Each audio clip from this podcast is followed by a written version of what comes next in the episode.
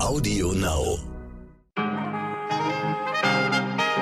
Liebe Zuhörerinnen, ich wünsche Ihnen einen schönen guten Morgen an diesem Mittwoch, dem 2. März. Ich bin Michel Abdullahi und hier ist für Sie heute wichtig mit unserer Langversion.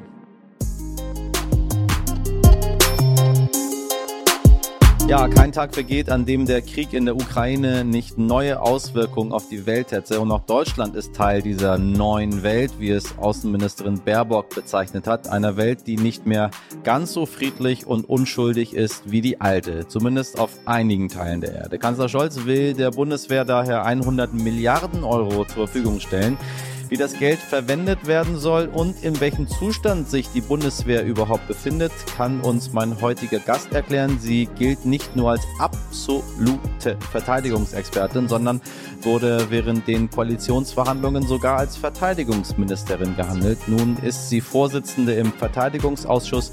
Gleich spreche ich mit Marie-Agnes Schrack-Zimmermann von der FDP.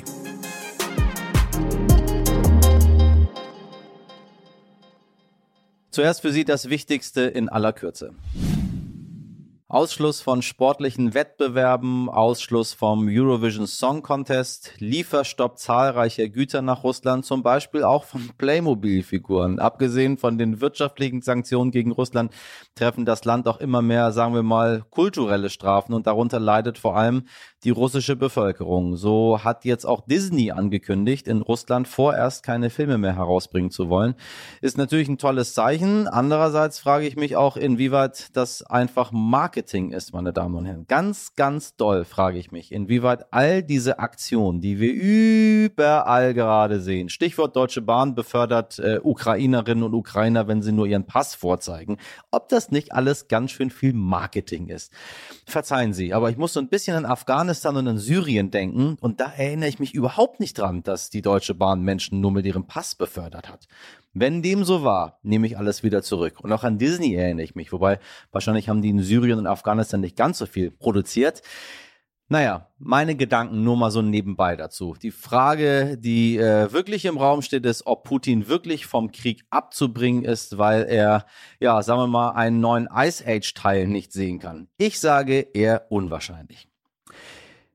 Wir haben es uns schon die ganze Zeit gefragt, was macht eigentlich unser Altkanzler und großer Putin-Freund Gerhard Schröder? Der hat aus dem russischen Angriff ja bislang keine wirklichen Konsequenzen für sich und seine Ämter, etwa beim russischen Staatskonzern Gazprom, gezogen.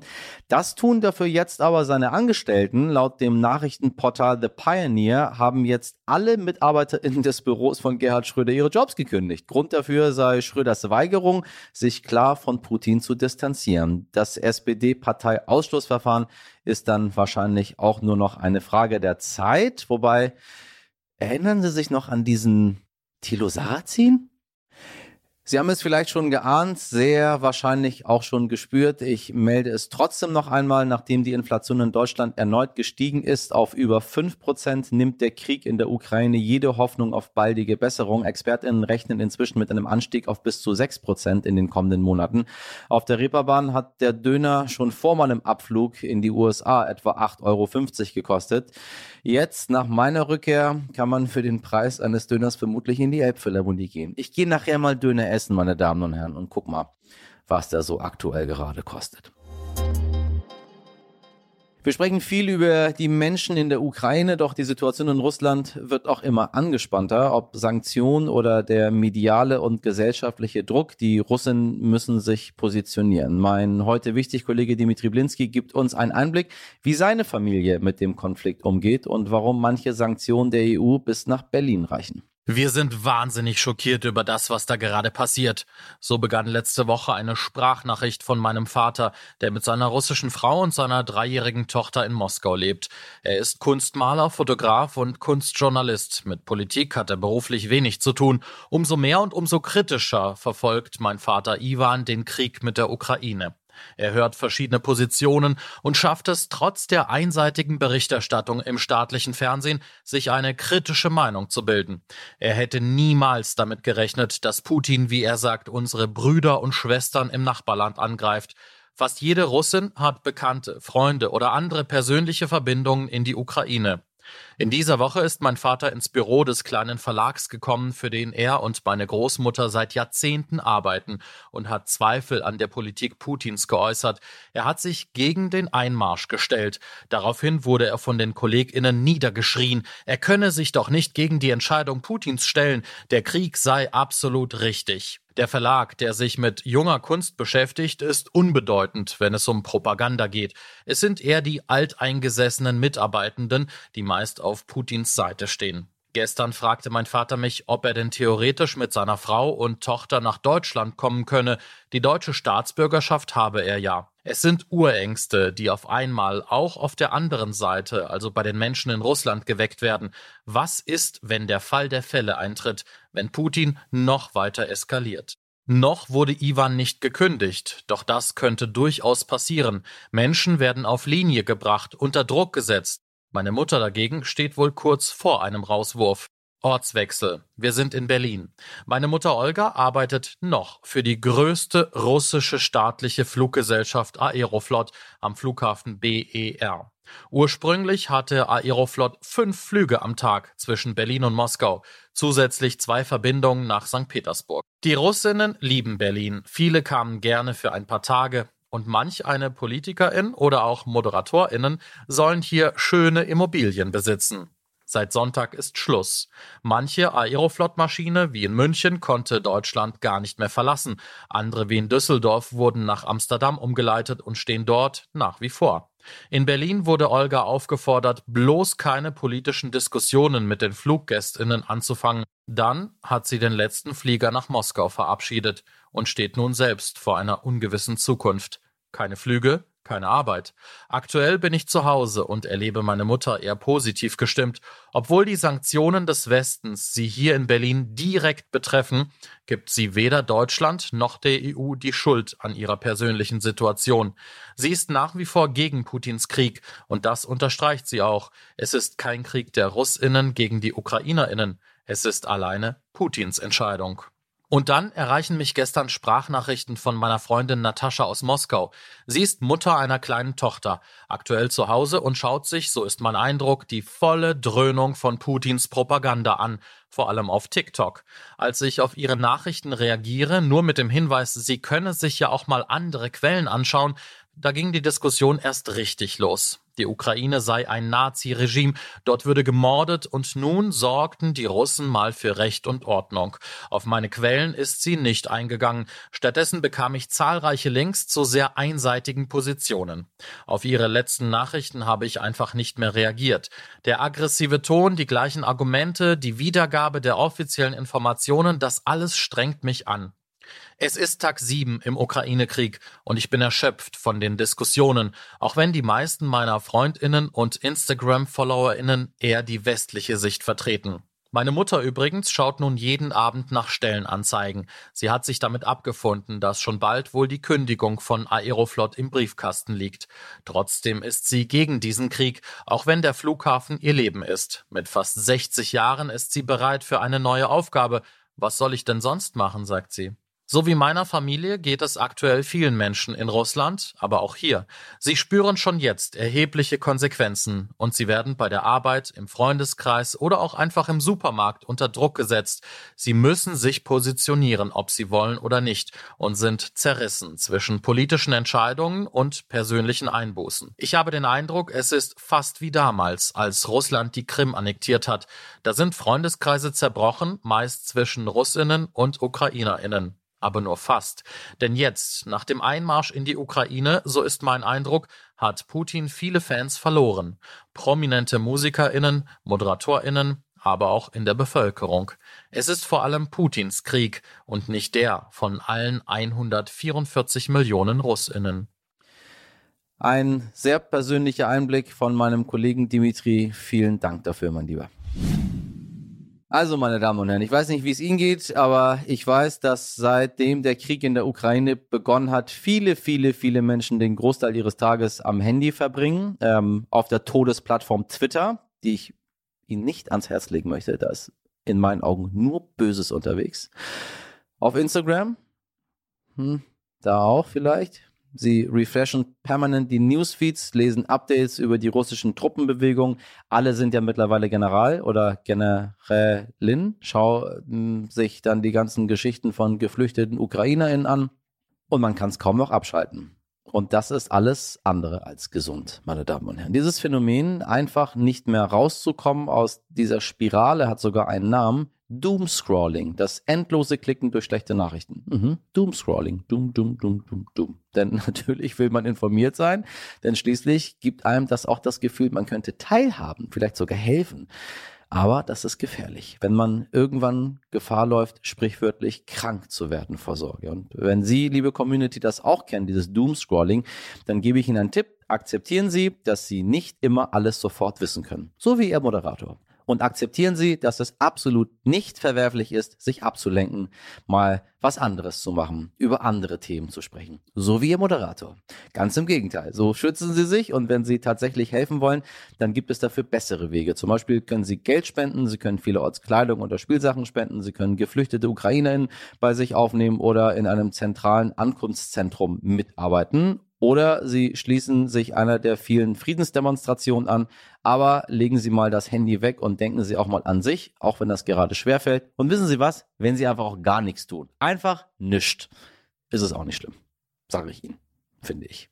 Man kann nicht die gesamte Welt alleine retten. Das geht nicht. Über das Thema haben wir übrigens auch in Folge 99 mit Laura Malina Seiler gesprochen. Hören Sie gerne nochmal rein. Laura hat da nochmal ein paar mehr Tipps als ich.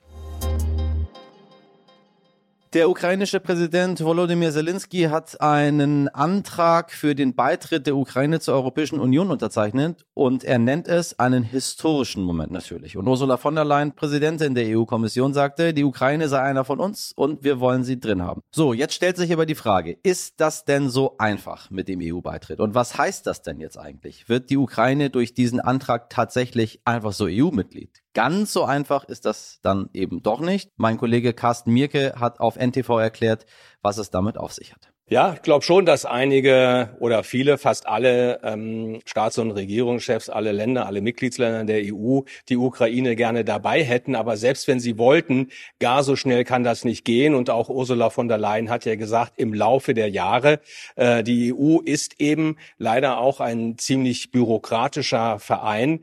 Und ähm, da muss man erstmal Kandidat werden. Und ähm, selbst wenn man das dann ist, dann muss unglaublich viel geprüft werden. Korruption, Rechtsstaatlichkeit, äh, wo auch es durchaus noch Baustellen auch in der Ukraine gibt. Und selbst wenn da alles auf grün geschaltet ist, dann muss man die komplette Rechtsprechung, also die kompletten Gesetze des Landes auf EU-Konformität überprüfen und anpassen. Also das dauert Jahre, selbst wenn man da ein Sondereilverfahren für die Ukraine einschaltet festhalten würde, das ist so schnell nicht zu machen. Und ich glaube, so war das auch gemeint als ähm, symbolische Geste und als klare Bestätigung für das, was eigentlich auch schon seit längerem ja bekannt ist. Äh, die Ukraine hat eine Perspektive, äh, für die EU und ja, möglicherweise auch für die NATO. Und das sollte damit nochmal zum Ausdruck gebracht werden. Die Unterzeichnung dieses Antrags ist also eher ein symbolischer Akt gewesen, aber dennoch ein wichtiger, denn was Zelensky in den letzten Tagen auf Twitter und per Videobotschaften an seine Landsleute raussendet, ist vor allem eins, das starke Gefühl, wir sind nicht alleine, wir halten zusammen und wir haben viele Freunde in der Welt, die uns in diesen Tagen helfen. Also genau das Gegenteil von dem, was Putin in seinem Land geschafft hat. Respekt, muss ich an dieser Stelle doch sagen, Herr Zelensky. Sie werden es vielleicht mitbekommen haben, der Bundeswehr geht es, sagen wir mal, so mittelgut. Flieger, die nicht fliegen, Gewehre, die nicht richtig schießen und Soldatinnen ohne Handschuhe. Hm. Doch damit soll nun Schluss sein. Deutschland rüstet auf. 100 Milliarden Euro hat Kanzler Olaf Scholz der Bundeswehr versprochen, um die Truppe ja, zu modernisieren aufzurüsten oder doch etwa kampfbereit zu machen, wofür das Geld verwendet werden und warum diese immensen Investitionen in der Bundeswehr nötig sein sollen. Darüber habe ich mit der Verteidigungsexpertin Marie-Agnes Strack-Zimmermann gesprochen. Sie ist Mitglied des FDP-Bundesvorstandes und warnt schon lange vor einem solchen Krieg. Sie ist der Meinung, dass nur wer stark ist, nicht angegriffen wird. Ein Gespräch, was mir viel Freude gemacht hat, weil diese Dame alles so großartig auf den Punkt bringt. Ich weiß nicht, wie es Ihnen geht. Viel Spaß beim Zuhören. Frau Stark-Zimmermann, ich grüße Sie ganz herzlich. Hallo. Sie wurden während den Koalitionsverhandlungen als mögliche Verteidigungsministerin gehandelt. Wären Sie jetzt gerne Verteidigungsministerin? Also, ich wurde von vielen oder sind Sie, als solches, oder sind Sie erleichtert? Nein, ähm, äh, das war eine, ein medialer Coup, dass mein Name immer gefallen ist. Das ehrt mich natürlich. Ähm, aber eine solche Aufgabe äh, mal einfach ähm, so zu übernehmen, das ist schon ein Schluck aus der Pulle. Ähm, es war klar, dass die FDP das Verteidigungsministerium nicht äh, übernehmen wird. Und insofern äh, bin ich zufrieden, dass ich die Vorsitzende des Verteidigungsausschusses sein darf. Und ich beneide momentan keinen, der in dieser wirklich kriegerischen Zeit Verantwortung zu übernehmen hat. Aber äh, ich bin, sofern ich das kann, an der Seite der Ministerin.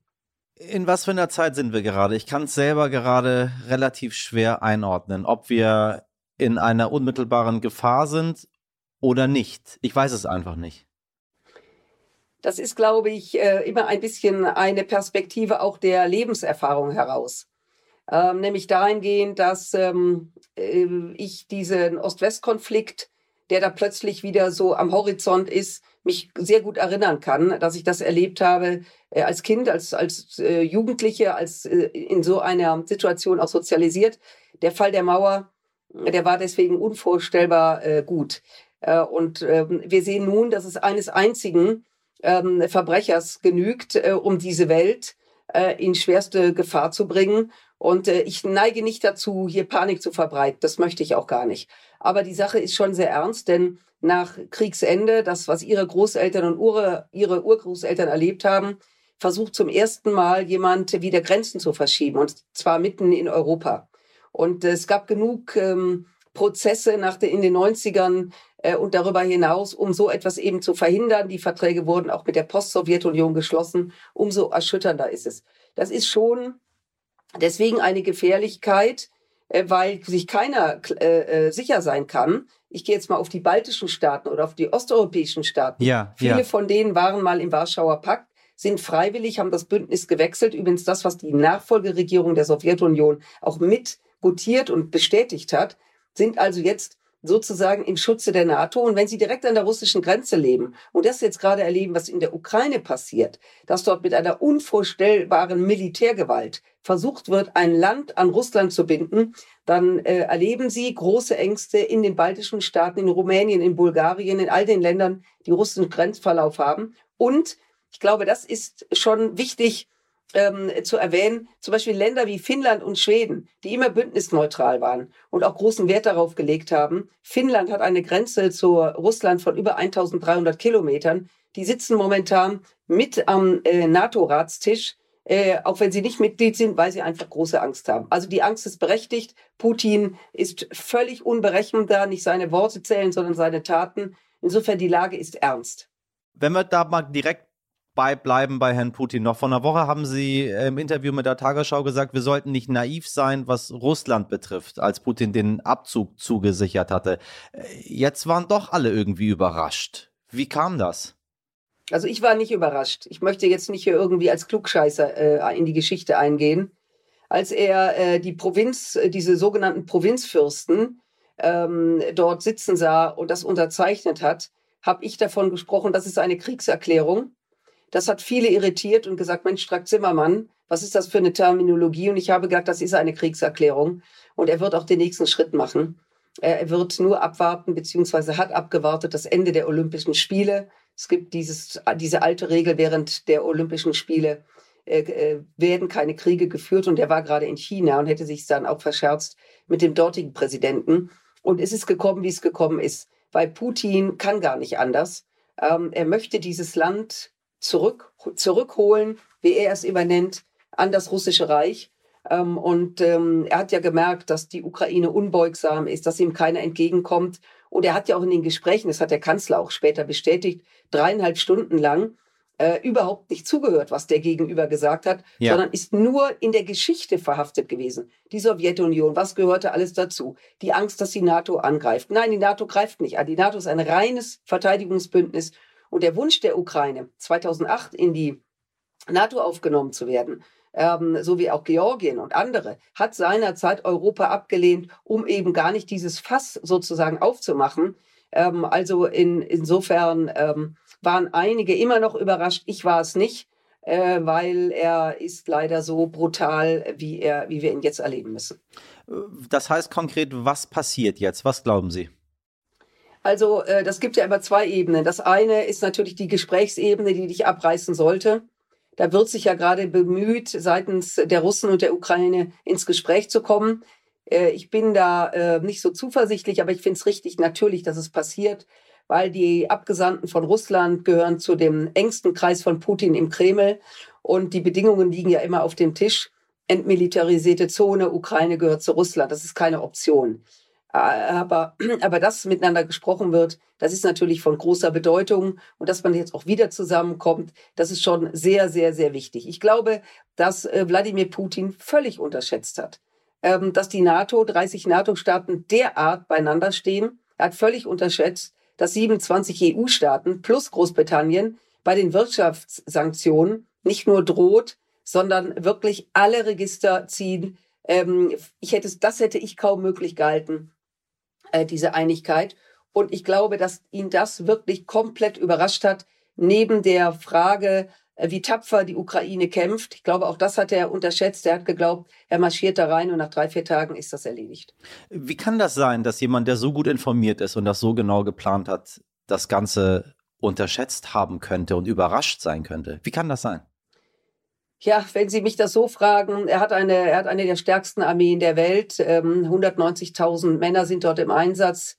Äh, die Armee ist unglaublich stark. Putin hat in den 90er Jahren äh, die Armee ausgebaut, stark modernisiert, besseren Soll gezahlt, also ein Riesenthema draus gemacht, während der ganze Westen übrigens äh, komplett das Gegenteil gemacht hat. Ähm, wie kann das passieren? Ich ich, ich ähm, möchte ungern Geschichte vergleichen, weil in der Regel hinkt das aber Putin lebt ja in einer komplett eigenen Welt. Ich bin mir gar nicht sicher, ob die Generäle, die an seiner Seite sitzen, das sieht man ja im Fernsehen, wenn er die ähm, wie Marionetten neben sich sitzen hat, ob die ihm unter Umständen durchaus auf gewisse strategische Dinge hinweist. Er ist ja kein General, ähm, auch wenn er sich so, äh, also dass, dass er schlichtweg ähm, sich sein eigenes Bild macht und von der Realität eingeholt wird. Und möglicherweise, wir sind nicht dabei, denen, die am Tisch ihm vielleicht strategisch die Dinge erklären, äh, ihm, ähm, äh, dass er denen nicht zuhört. Aber äh, der Krieg läuft erst seit paar Tagen und Putin versucht auch mit äh, Truppen aus den anderen russischen Föderationsstaaten wie Tschetschenien die Ukraine unter Druck zu setzen, und zwar massiv. Und er macht noch etwas. Er führt einen brutalen Cyberkrieg, dahingehend, dass auch die Kommunikation darauf an, abgestimmt ist, die Männer und Frauen ähm, in der Ukraine zutiefst zu verunsichern. Sie wissen nicht, wer kommt da gleich, was sind das für Truppen. Ähm, das ist eine Methode, die ähm, ein klassisch hybrider Krieg, äh, wie er geführt wird. Und diese Verunsicherung, diese, diese, dieser Wunsch Putins, die Ukraine von innen zu destabilisieren. Das versucht er seit Monaten, das versucht er auch jetzt. Und ich glaube, auch da ist er übrigens überrascht, wenn ich das schnell noch sagen darf. Zum Beispiel, wenn ein Musk seine Satelliten zur Verfügung stellt ja. oder seine Technik zur Verfügung stellt, dass die Ukraine weiter Telekommunikation hat. Das heißt, da ist auch die zivile Welt in, diese, in diesem Internetzeitalter die sagt bisher und nicht weiter. Da sind ähm, ähm, Computer-Chaos-Clubs, die sich zusammengeschlossen haben, die versuchen, das System in Russland zu hacken. Das heißt, das ist nicht nur Militär, das ist auch unglaublicher zivile Zivilcourage, äh, die da gerade an den Tag gelegt wird. Ähm, aber man sollte das nicht unterschätzen. Das ist noch lange, lange, lange nicht ausgestanden. Und die Hilferufe, die uns erreichen, und zwar weltweit, äh, die sind da. Und zwar hörbar und jeden Tag. Und Sie sehen die Bilder der Frauen und Kinder, die äh, in, zu Hunderttausenden das Land verlassen. Wenn wir mal auf unsere eigene Situation in Deutschland gucken und über die Militäretats sprechen, äh, nun hat die Bundesregierung eine doch sehr deutliche Kehrtwende beschlossen ähm, und auch hingelegt. Bundeswehr soll flott gemacht werden. Wir haben schon den siebthöchsten Verteidigungsetat der Welt. Äh, der häufige Vorwurf war, wir würden die Bundeswehr kaputt sparen, obwohl wir schon so einen hohen Etat haben. Was passiert denn jetzt mit dem Geld? 100 Milliarden. Ja, also ich, ich kann Ihnen das gerne sagen. Wir haben einen hohen äh, Militärausgaben, da haben Sie völlig recht. Äh, aber wir haben von 1990 bis 2014 komplett die Bundeswehr abgebaut. Liegenschaften geschlossen, Material nicht erneuert, äh, keine Pflege gemacht des Personals, während eben, das sagte ich gerade, während zum Beispiel Russland und andere Staaten trotz des sogenannten Endes des Ost-West-Konfliktes komplett weitergemacht haben ja. mit unglaublich viel Geld. Das, das muss man wirklich wissen, weil der Vergleich hinkt sonst. So, ähm, was jetzt passiert, das Geld, was wir momentan einsetzen, nutzen wir zum großen Teil für das Personal. Sie wissen, jedes Unternehmen, dass Personalkosten immer die äh, höchsten sind. Was wir aber gar nicht mehr machen können, ist auf Dauer auch zu investieren. Zu investieren in den Bestand, also wenn Gerät äh, hergerichtet werden muss, wenn Munition gekauft werden muss, dass das Geld eben bereitgestellt sein muss. Ersatzteile, ganz großes Thema ähm, und dass wir auf der anderen Seite eben auch Neuinvestitionen brauchen. Und deswegen diese 100 Milliarden, das ist ein Fonds, der ausschließlich der Bundeswehr gilt, um die Armee zu modernisieren. Da gehört aber auch dazu nicht nur Hardcore-Waffengerät, da gehört die komplette äh, Digitalisierung der Bundeswehr, um dass sie überhaupt in der Lage ist, nicht nur untereinander zu kommunizieren digital, sondern auch mit den Partnern der Europäischen Union beziehungsweise der NATO. Das ist ein, ein Riesenblock, der, der umgesetzt werden muss. Sie wissen, was das für eine Aufgabe ist. Aber äh, heutzutage ähm, ist eben die Vernetzung von, von einer ganz großen Bedeutung. Dann die unmittelbare Ausrüstung der Soldatinnen und Soldaten. Wenn sie im Einsatz sind für uns, in Mali, in Litauen, ähm, dann bekommen sie das möglichst beste Gerät. Das wird aber dann zusammengezogen. Und die Männer und Frauen, die in Bereitschaft sind, also in Deutschland, um auf ihren äh, auf ihren Dienst vorbereitet zu werden, denen fehlt das Material. Und es gibt eine ganz klare Regel, das gibt es übrigens auch im Sport, man trainiert immer wie unter ernsten Umständen. Äh, das heißt, die rennen auch nicht 100 ähm, Meter Läufer barfuß, um dann äh, kurz vor, kurz vor Start sich die richtigen Turnschuhe oder Sportschuhe anzuziehen. Und so müssen sie sich bei der Bundeswehr. Man trainiert so, wie man kämpft. Das kann eben nicht so stattfinden, weil das Material zusammengezogen wird für die Einsätze. Und wenn Sie das alles zusammennehmen, diese 20 Jahre, wo nichts passiert ist, die Situation, die wir heute haben, werden wir das Geld unbedingt in die Hand nehmen müssen. Aber, und das gehört auch dazu, Geld allein ist nicht alles. Wir beschaffen ja Material. Die Prozesse müssen komplett verschlankt werden. Wir haben eine Verantwortungsdiffusion in der Bundeswehr. Ich kenne das von so einigen Amtsstuben. Ich habe lange Kommunal, äh, Kommunalpolitik gemacht, äh, wo die rechte Hand nicht mehr weiß, was die linke tut. Das heißt, die Verantwortungen müssen klar geregelt werden und äh, äh die Prozesse verschlankt und verschnellert äh, und, und äh, beschleunigt werden, damit eben auch das Geld ankommt. Ist gar keine Frage. Das ist jetzt hier nicht äh, eine Nummer, jetzt werfen wir das Geld raus, sondern das muss sehr, sehr, sehr präzise eingesetzt werden. Wir haben sehr viel Verantwortung. Ich weiß das, wir alle, die wir in dem Bereich sind, die Bundeswehr, die Politik, das Beschaffungsamt, auch die Industrie, die uns weltweit ähm, äh, Material zur Verfügung stellen wird. Das ist eine große, verantwortungsvolle Aufgabe. Das heißt, wir reden von 100 Milliarden für Ausrüstung und nicht 100 Milliarden für Aufrüstung, wenn ich es richtig verstehe. Ja, äh, ja, das ist mir wirklich wichtig, das zu sagen, weil ich weiß natürlich, es gibt eine Menge Menschen, die haben ein extremes Störgefühl, wenn sie Militär sehen und hören. In Deutschland übrigens besonders ausgeprägt. Das haben sie in anderen Ländern gar nicht so. Unsere Soldaten, Soldatinnen dürfen jetzt umsonst Zug fahren, wenn sie eine Uniform anhaben. Das haben die Leute, das jetzt seit drei Jahren, hatten das Gefühl, äh, jetzt wird Deutschland militarisiert. Das ist natürlich äh, Unsinn also von Aufrüsten kann, kann, sind wir so weit entfernt wie nur was, sondern wir müssen die Bundeswehr, eine moderne Armee muss ausgerüstet sein. Und lassen Sie mich auch sagen, was wirklich wichtig ist in dem Kontext. Wir müssen auch und besonders was Russland betrifft. Wir müssen wieder in Abrüstungsverträge. Wir müssen wieder in internationale Verträge einsteigen um wieder äh, die harten Waffen abzubauen. Gar keine Frage. So wie es eben auch Ende der 70er Jahre der NATO-Doppelbeschluss gesagt hat. Übrigens eine große Tat von Helmut Schmidt, Sozialdemokrat, dass er gesagt hat, wir haben ein Level erreicht und wenn wir den erreicht haben, müssen wir gemeinsam abbauen. Äh, und das ist das, was wir auch unbedingt tun werden müssen, gerade bei den Langstreckenraketen, die eben die Kontinente untereinander gefährden. Also das muss sein und es wird auch eine Zeit nach Putin geben, äh, dass wir mit dem russischen Volk äh, wirklich in Frieden und Freundschaft leben können.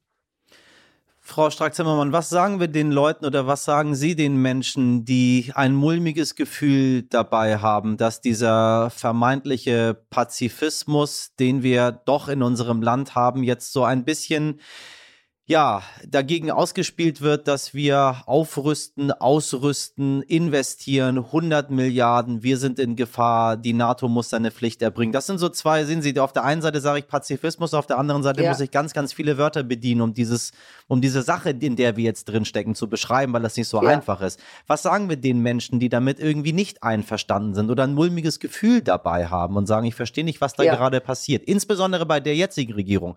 Bei der CDU wäre es eine andere Sache gewesen. Da wäre es erwartbar gewesen, nicht bei der Ampel. Ja, es äh, ist interessant, dass Sie das sagen, weil in der Tat diese historischen Augenblicke äh, eben oft ähm, unter Nichtbeteiligung der CDU geschehen ist.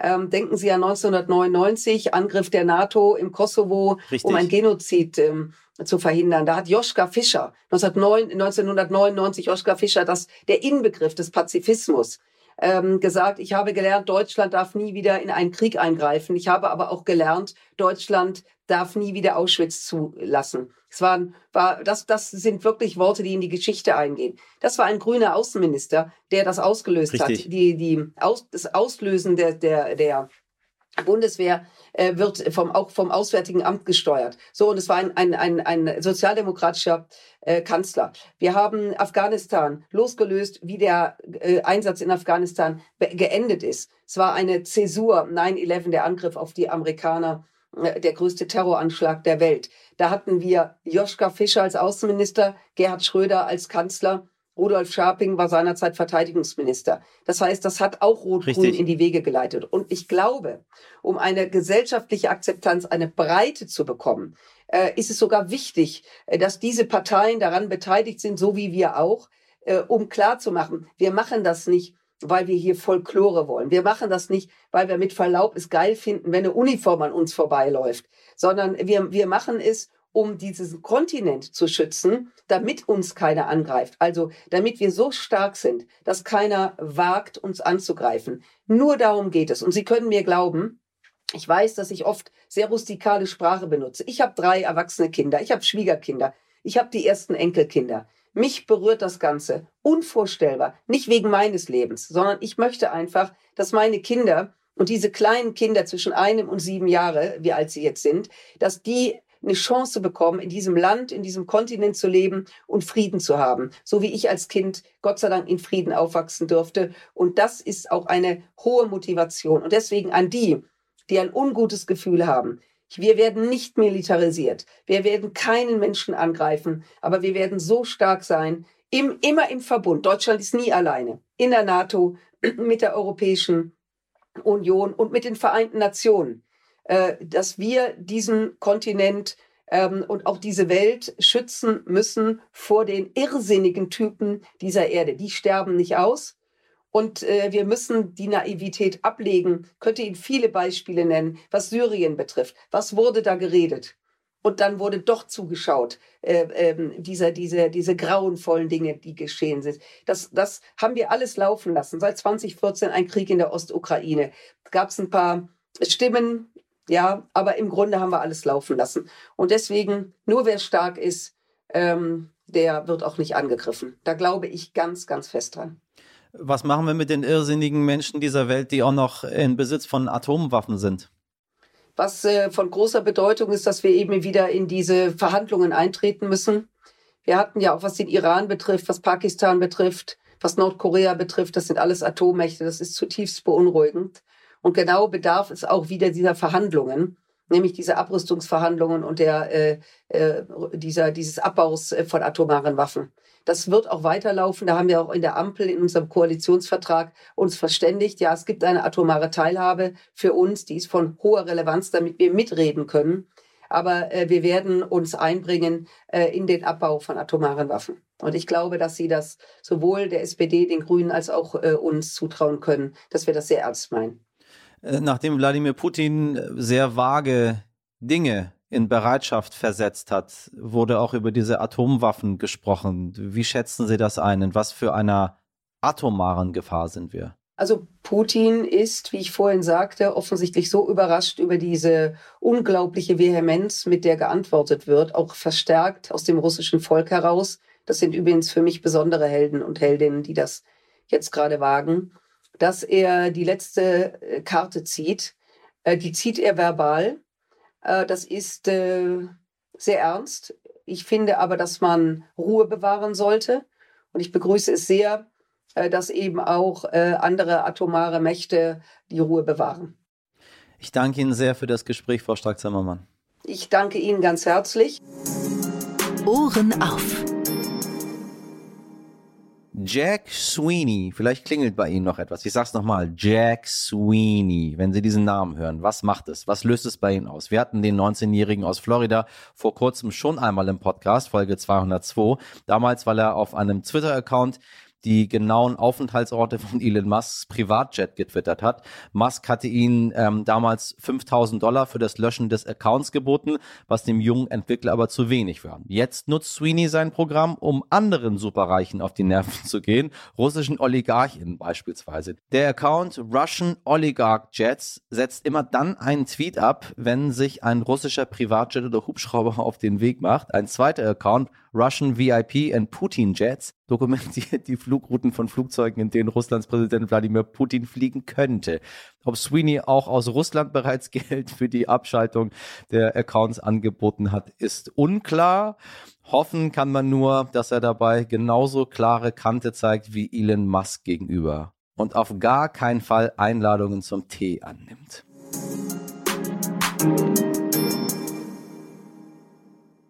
Uns dürfen Sie von Herzen gerne tracken, am besten indem Sie uns abonnieren. Dann wissen Sie immer ganz genau, wann eine neue Folge heute wichtig on air gegangen ist. Die Wahrscheinlichkeit, dass das morgen früh um 5 Uhr der Fall sein wird, ist äußerst hoch. Aber wenn Sie ganz sicher sein wollen, wie gesagt, dann abonnieren Sie uns besser. Empfehlen Sie uns gleich weiter, bewerten Sie uns, machen Sie was immer Sie möchten, schreiben Sie uns. Heute wichtig, at stern.de. Wir sind an Ihrer Seite.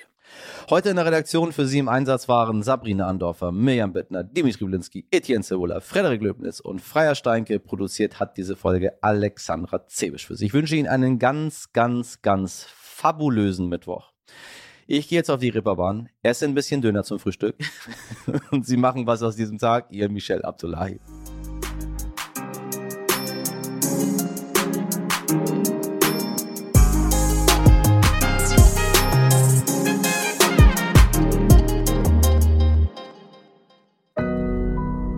Audio Now.